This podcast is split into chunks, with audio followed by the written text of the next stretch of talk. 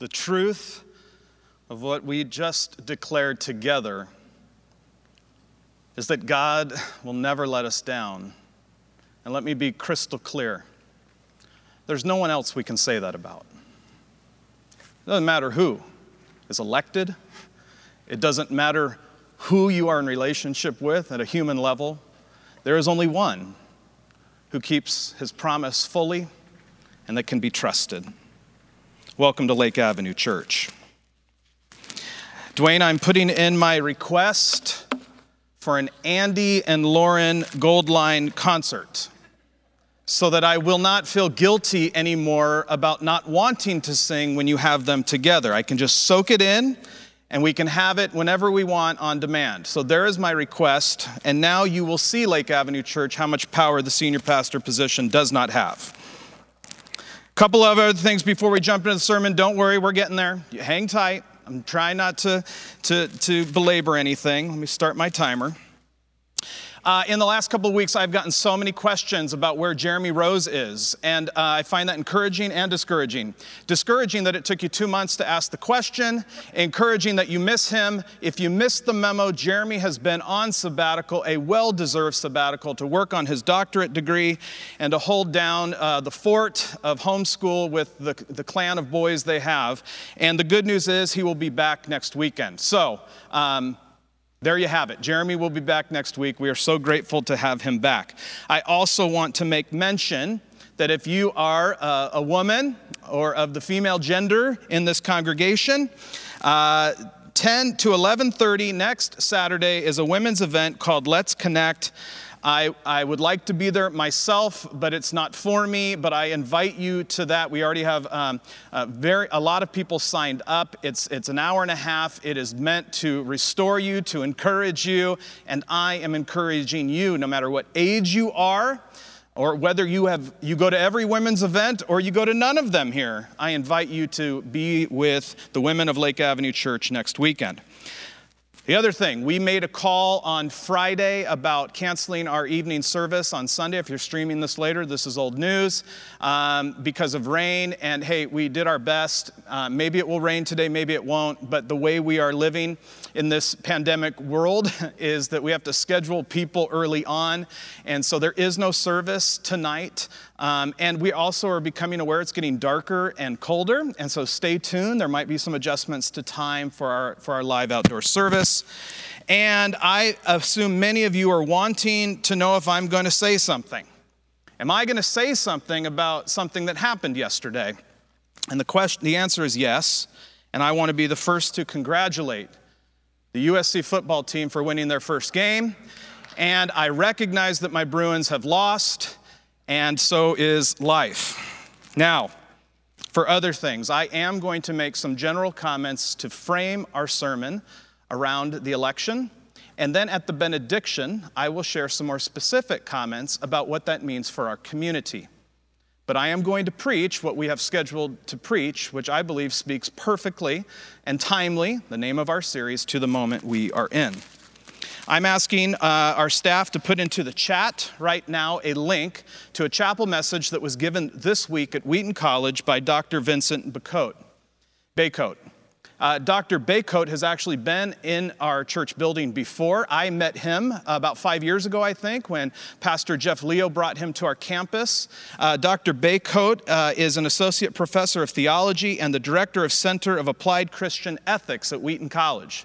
Pastor Greg sent me this chapel message earlier this week, and I have found it to be brilliant. And I hope you will take time after, after, after, after the message, Um, especially if the election weighs heavily one way or the other on you. If you experience a significant amount of, uh, of joy and emotion, or a significant amount of pain and sorrow, I believe Doctor Bacote has something significant to encourage us. And, and I just want to say, what I found so important about what he says is he draws a line for us as Christians, the difference between patriotism and nationalism. And he says to say yes to patriotism. And patriotism, his definition, the proper care, concern, and regard for the good and the flourishing of wherever you're living, whatever state, whatever country. In fact, with Veterans Day coming upon us this week, I see that as, uh, as just great patriotism in many ways. Many of you, a giving of your life and service to this country for the good and flourishing.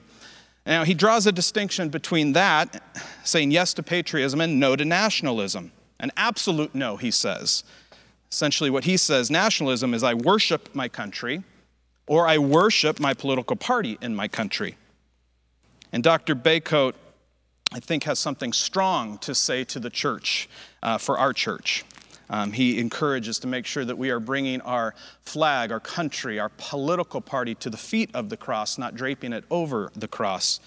And he reminds us, and this is a, a quote from what I'm asking you to watch, no election, no election is a referendum on whether the apocalypse will happen. God will bring about the end when he decides. Nothing that happens in the ballot box is a surprise to him, and nothing to which he is subject. None but Jesus. That is the call on us this morning. That is what I invite you into, and to reject the belief that somehow God is subject to do or not do what we think he's going to do or not do, either extending the apocalypse because the way the election went, or the sooner the apocalypse is coming, God will do what God's going to do. Will you pray with me? Father, we need your help this morning.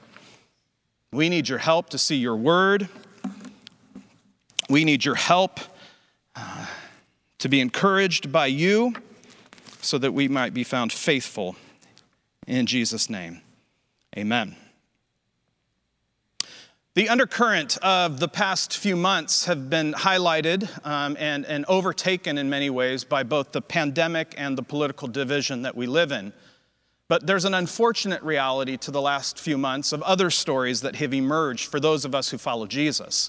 Now, unfortunately, these aren't new stories, and I don't know if we ever get away from this constant reality of hearing of another Christian leader or a Christian uh, statesman who had some level of a moral failure. In fact, this week, a very prominent pastor was removed from his position uh, by their church, only to find out that there was infidelity in his marriage. When I found out about this before uh, they were declaring what the actual issue was, I found in my spirit already saddened, and knowing statistically that he probably wasn't removed Uh, because he said something that a few people in the church didn't like. He was probably removed for some kind of moral issue. Now, James has reminded us last week, we look, so I say these things with humility, that we all stumble in many ways. But I think the heart of what uh, is behind what is so deeply troubling and consistently disappointing is when we find out that there's someone who we have uh, experienced the power of their words through the Spirit, and to see those moments when their life doesn't match what they say. Now, truth be told, that's all of us at some level. That's me at some level. I mean, we are all in pursuit of becoming more like Jesus, but the deeply troubling moment to find that the person whose words have shaped us, who have helped us, who have encouraged us, aren't consistent with the very life that they've lived. In fact, last week, we talked about with the tongue, it makes great boasts, right? And, and, and then later in James three, before we get to the text today, it says that with the same tongue, we can praise the Lord Jesus Christ and curse another human being made in God's image. With the, with the tongue, we can say one thing to God, and with the tongue, we can say totally different things, whether they be evil, boastful, uh, horrible, cursing-type things to one another, or if they're words that entice us into a life of sin. That is, uh, that is the danger James is speaking about. And what we will see today is building off this reality of the power of our words, how powerless we are, why we need the Lord and one another. He starts comparing two wisdoms that are out there, two kind of philosophies, two ways of understanding what is true and good and right. We're going to see that in the text, but before we read it, he talks about one from being above. And obviously, maybe not obvious to you, that means wisdom from God, wisdom from above. And he compares that in verse fifteen to a wisdom that comes from somewhere else, not of God. The words you will hear are earthly, unspiritual, and demonic. Wisdom from above, wisdom from another place. Earthly, unspiritual, demonic. The reality is this, church. These two wisdoms oftentimes feel like they travel in the same lane. It's like when we merge onto the freeway, at what point have we moved from, from above into worldly from, uh, from a world perspective?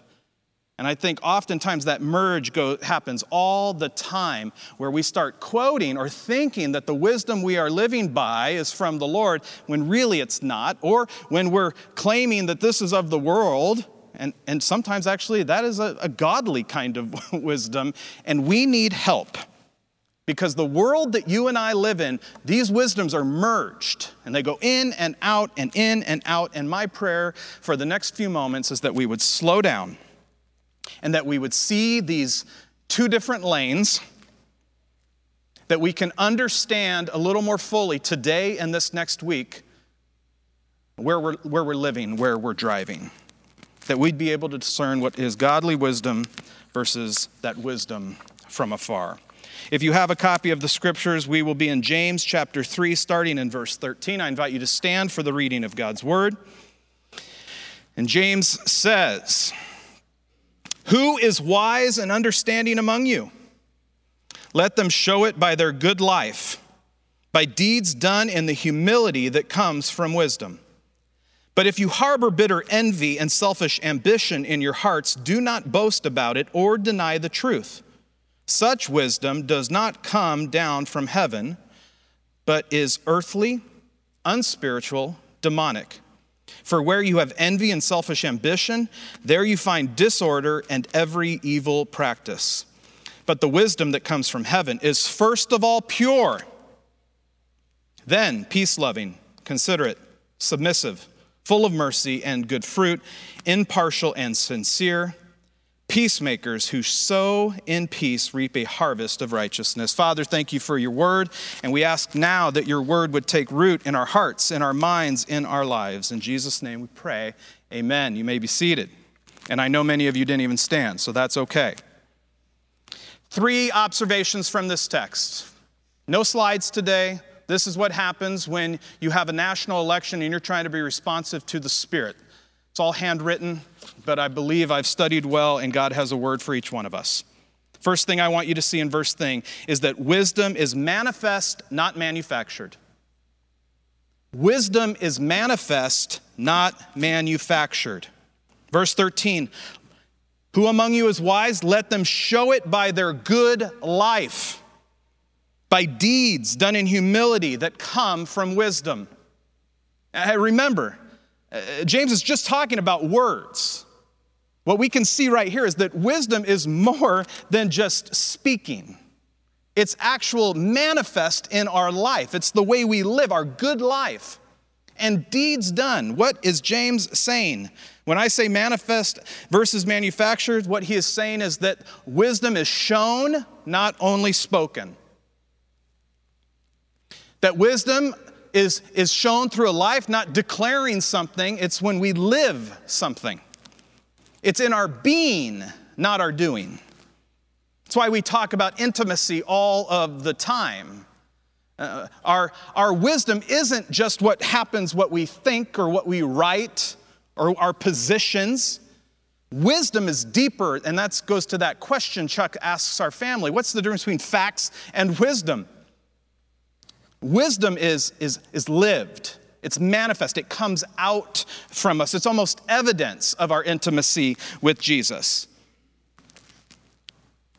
And, and, and, when, and when James says in verse thirteen, uh, the humility, what that means is wisdom isn't something one gets to declare about themselves. Wisdom is something that is declared about them. If you go around and say, "I am a wise person, look at my good life," that's not really the way wisdom is manifest. You want other folk to say about you, "That is a wise person. Look at that good life. Look at that, that humility of that person." Humility isn't declared by self, it's declared by others. Humility is demonstrated and confirmed outside of yourself. So when I say that wisdom is manifest, not manufactured, the uh, bad news is for some of us that are more program driven, that want maybe in a sermon like this to get the five things you need to do this week to be wise, It's not really the way James teaches. James teaches of a different kind of intimacy with God and a priority and a perspective. And as we enter into that relationship with Jesus and our being with God, there's a transformation that happens and wisdom becomes manifest. So I want you to see that in verse thirteen. The second thing I want you to see in this text, and this is where we're starting to see the juxtaposition between the two kinds of wisdom. So here, there's a, there's a, there's a manifestation that happens in the negative, and there's a manifestation that happens in the positive, in the, in the godly wisdom from above versus the wisdom from that is unearthly. What I want you to see in verse sixteen, really fourteen through sixteen, is that envy and selfish ambition manifest disorder and every evil practice, straight out of the scripture. Envy and selfish ambition manifest disorder in every evil practice. Listen to the scripture again. But if you harbor bitter envy and selfish ambition in your hearts, do not boast about it or deny the truth. Such wisdom does not come down from heaven, but is earthly, unspiritual, and demonic. And listen to this. For where you have envy and selfish ambition, there you find disorder and every evil practice. This is the way we know what lane we're in, so I need you to listen. Envy and selfish ambition. What does that mean? We often know what envy means, but in this context and in this letter, listen to some nuance. Envy, obviously, the desire for something that belongs to someone else. A hunger for more and more. A hunger to be more and more. And the writer here, James, uses the word bitter. Some translations that you're reading say bitter zeal, a bitter envy. Uh, what, what does that bitterness mean? Well, an overconfidence, an overconfidence that this drive I have for, the, for myself, this drive I have for more and more, this drive that I have uh, for something that belongs to someone else, that actually I'm kind of right about this. An overconfidence of the correctness of these kinds of pursuits and focus. A zealot. A zealot not in a positive way.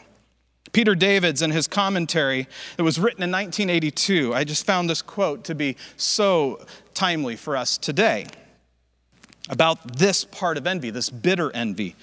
He says, the zealot sees himself as jealous for the truth, but God and others see the bitterness, rigidity, and personal pride, which are far from the truth. You're someone that struggles with envy, right? Your focus is on this, like, what, and, and, and this righteousness, this kind of self-righteousness, that what I'm going after, that's just being true. That's just being, like, what, what I deserve. And everybody outside, maybe not everybody, but God certainly, and those who are close enough to you go, yeah, a little bitter, a little rigid, a lot of pride, which are kind of the opposite of the truth. It's a contradiction. So envy. And he also talks about selfish ambition, self-interest, self-seeking pursuits, kind of an at all cost. I'm going after me. Away from relationships and impact of other people. I'll tell a story in a moment how you, you, you will hear about me in my own selfish ambition. But in this context where James is speaking to this very fragile messianic community, if you remember, who's trying to figure out how to follow Jesus in, in, in, in, in a very difficult culture, what was happening and what he's writing to is that the, the, the, those who had selfish ambition within this new community of followers of Jesus, that they, they would be so into their own self and ambition to the point of withdrawal. In fact, Jeanie Sareo says the point that jealous, they were jealous and angry enough over some issues that he or she would withdraw physically or psychologically from the faith community.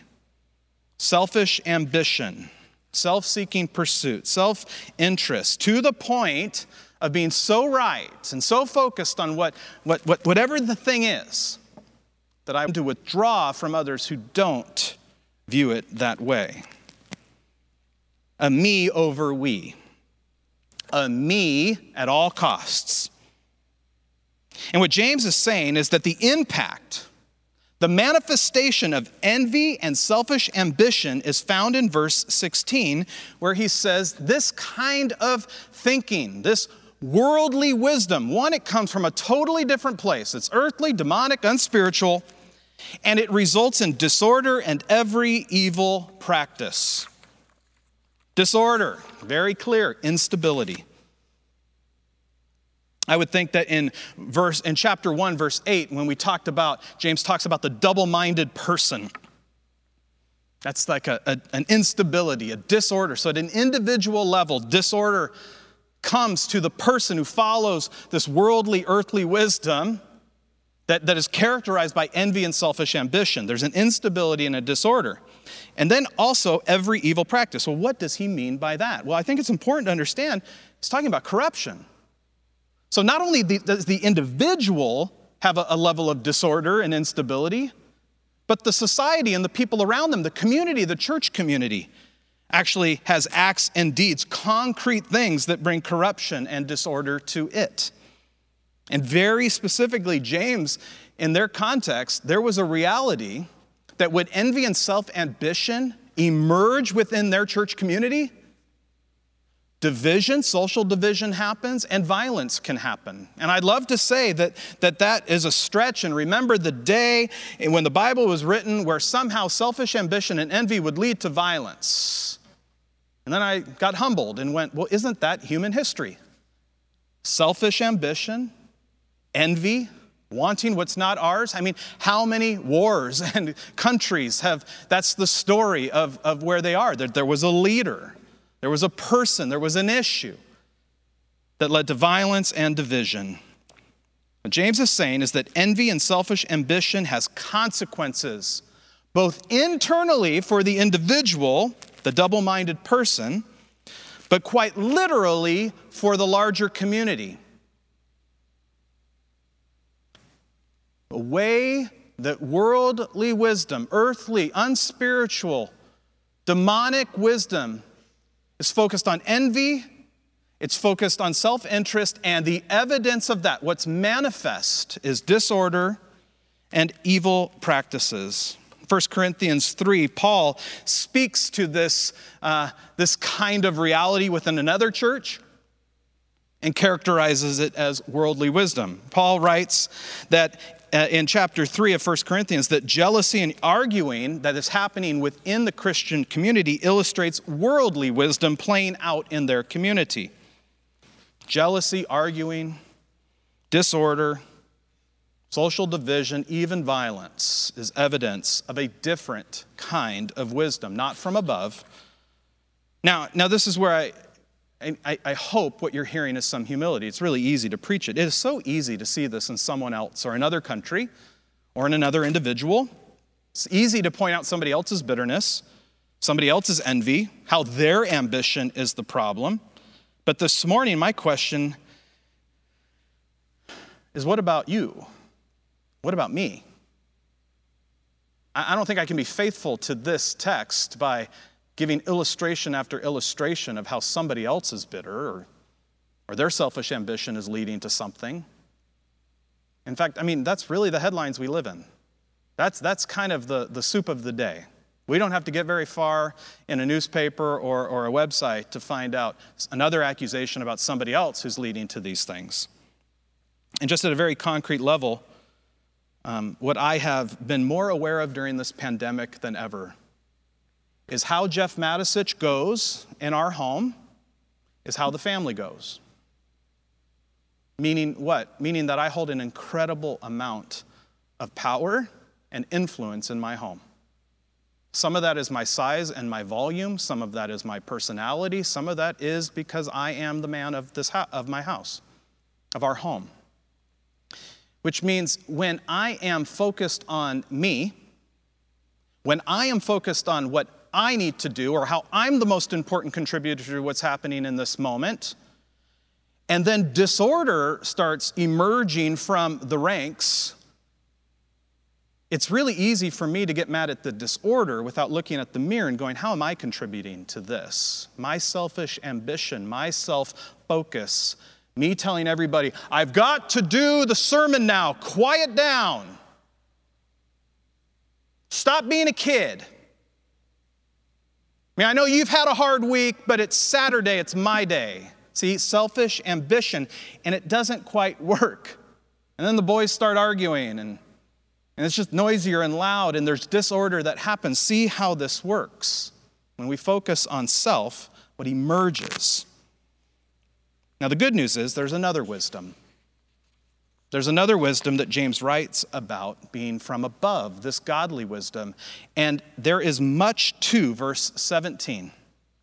Much to verse seventeen and eighteen. And I'm going to trust you can get there because I think the most important thing the Spirit has asked me to focus on is to notice the priority of pure in godly wisdom. Read with me in seventeen. But the wisdom that comes from heaven is first of all pure, semicolon. Don't lump pure as a comma to the next seven attributes that are come. This is significant. First of all, pure. Pastor Greg and I were speaking yesterday over text. He was so helpful. This Greek word hagne, this word for peace or for pure, meaning whole. No inner division. Being the same person in one space as we are in another space. In James's context, speaking about the teacher still. You want to be the person who is pure. And not just the person who is pure, but who advocates for people to not be divided or not a dividing personality. A desiring and a leading people to healing and reconciliation around towards what is good, what is true, what is right. First of all, pure, understanding God and God's ways and God's wisdom. Godly living. There is a priority that James is putting on, saying the wisdom that comes from above is that kind of whole, pure. Focused on what is right and good and true. So let's be really careful because the next seven adjectives can be understood as just almost peaceable and quiet and zip it up, and that's godly wisdom. But the pursuit and the priority of pure is actually quite costly, and it actually can be quite noisy. See, pure seeks healing and reconciliation. It seeks brokenness, which means it sees brokenness, which means the, making the priority of pure sees sin and addresses sin. The priority of pure, the, the, the wisdom of God, sees injustice, so we'll seek justice. Pure as a priority is loaded and has action. It is not asking for inaction or being quiet or being overly tranquil. Why is this important? Because when we look at the next seven attributes, we have to understand that the focus is make the priority pure, and what is manifest are these seven attributes. Again, it's not a program. The focus should be on, first of all, pure.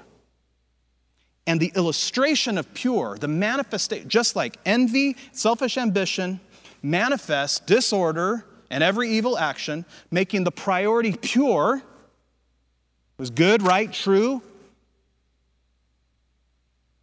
will show up in things like becoming peace-loving, peacemaking, considerate, submissive, full of mercy, good fruit, impartial, sincere. James is clearly interested in having peace within the believing community that he is writing to. It is a critical focus of his book. But in his pursuit for peace among the church, he prioritizes the kind of peace that actually has action and sees. A kind of purity, a hagne. Evidence of godly wisdom. Has someone called you considerate? Full of mercy, submissive, good fruit in your life, impartial, sincere, peace-loving. Remember, godly wisdom is manifests, not manufactured. What, what is said about you? What about me? And if these are not the adjectives or even in the neighborhood of the adjectives that those who are close to you would describe you with, it's a call to, first of all, pure intimacy, connection, being the same person you are in every environment. First of all, pure. As we close our time, I just have a couple of questions. What is manifest and manifesting in your life? Your faith in Jesus is more than words. It's not what do you believe or what you say or what you declare. The question is, what is being shown in our lives? And I believe there is this amazing moment for us, us right now as the followers of Jesus, that we can be more than words, that our good life and our humility has the potential to scream out to the rest of the world, that's a different kind of wisdom.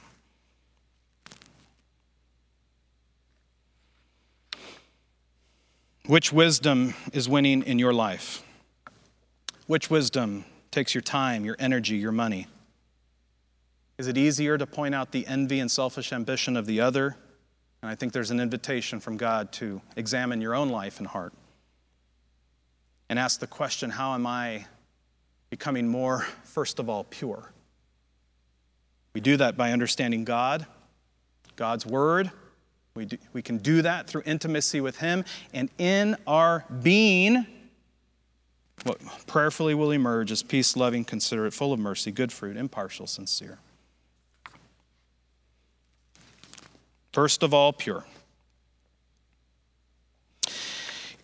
What gives me hope is that God didn't just give James words, that these, that we have a God in Jesus Christ who was more than words, who didn't just declare that he was the Son of God, but by giving his life, by giving his good life, that all that he declared is true. In a week where many of us have found ourselves putting our hope in a political party or a political position or a candidate, I want you to be aware, and you'll see this in Doctor Bacote. Uh, some of those promises are going to be kept, but a whole lot of them are going to not be kept. So at some level, some of this is just words. Now, words are powerful. Words are powerful. But Jesus was more than words, and Jesus will never fail. And if you have not yet put your hope and life into the one who gave his life for you, I invite you to recognize Jesus as Savior of this world, as Savior of your life, as someone who cares deeply about you, who will never let you down, who will help you become a different kind of person. I pray that you would give your life to Jesus today. Father, we are grateful for your word and how it speaks so critically and clearly to us in any moment, if we would just have the humility to come to your word in all moments. And I pray for us, Father, as a congregation, as a people, that we would be the kind of people who are first of all pure, who find our wisdom from you and you alone, that we would be a kind of people in our pursuit of what is pure. God, that we would see real change, not only in our lives and in this church community, but in the world around us. Save us, Father, from ourselves, from the envy, from the selfish ambition, from the disorder that follows, from the potential violence, the division that follows. Save us from that, and we pray, Father, that those who call you as Lord in their life would be pursuing first of all what is pure. And God, I pray that that final verse that we've read would become more and more true. That we would truly become peacemakers who sow in peace, that we would reap a harvest of righteousness. Father, we pray. We pray it be true. In Jesus' name, amen.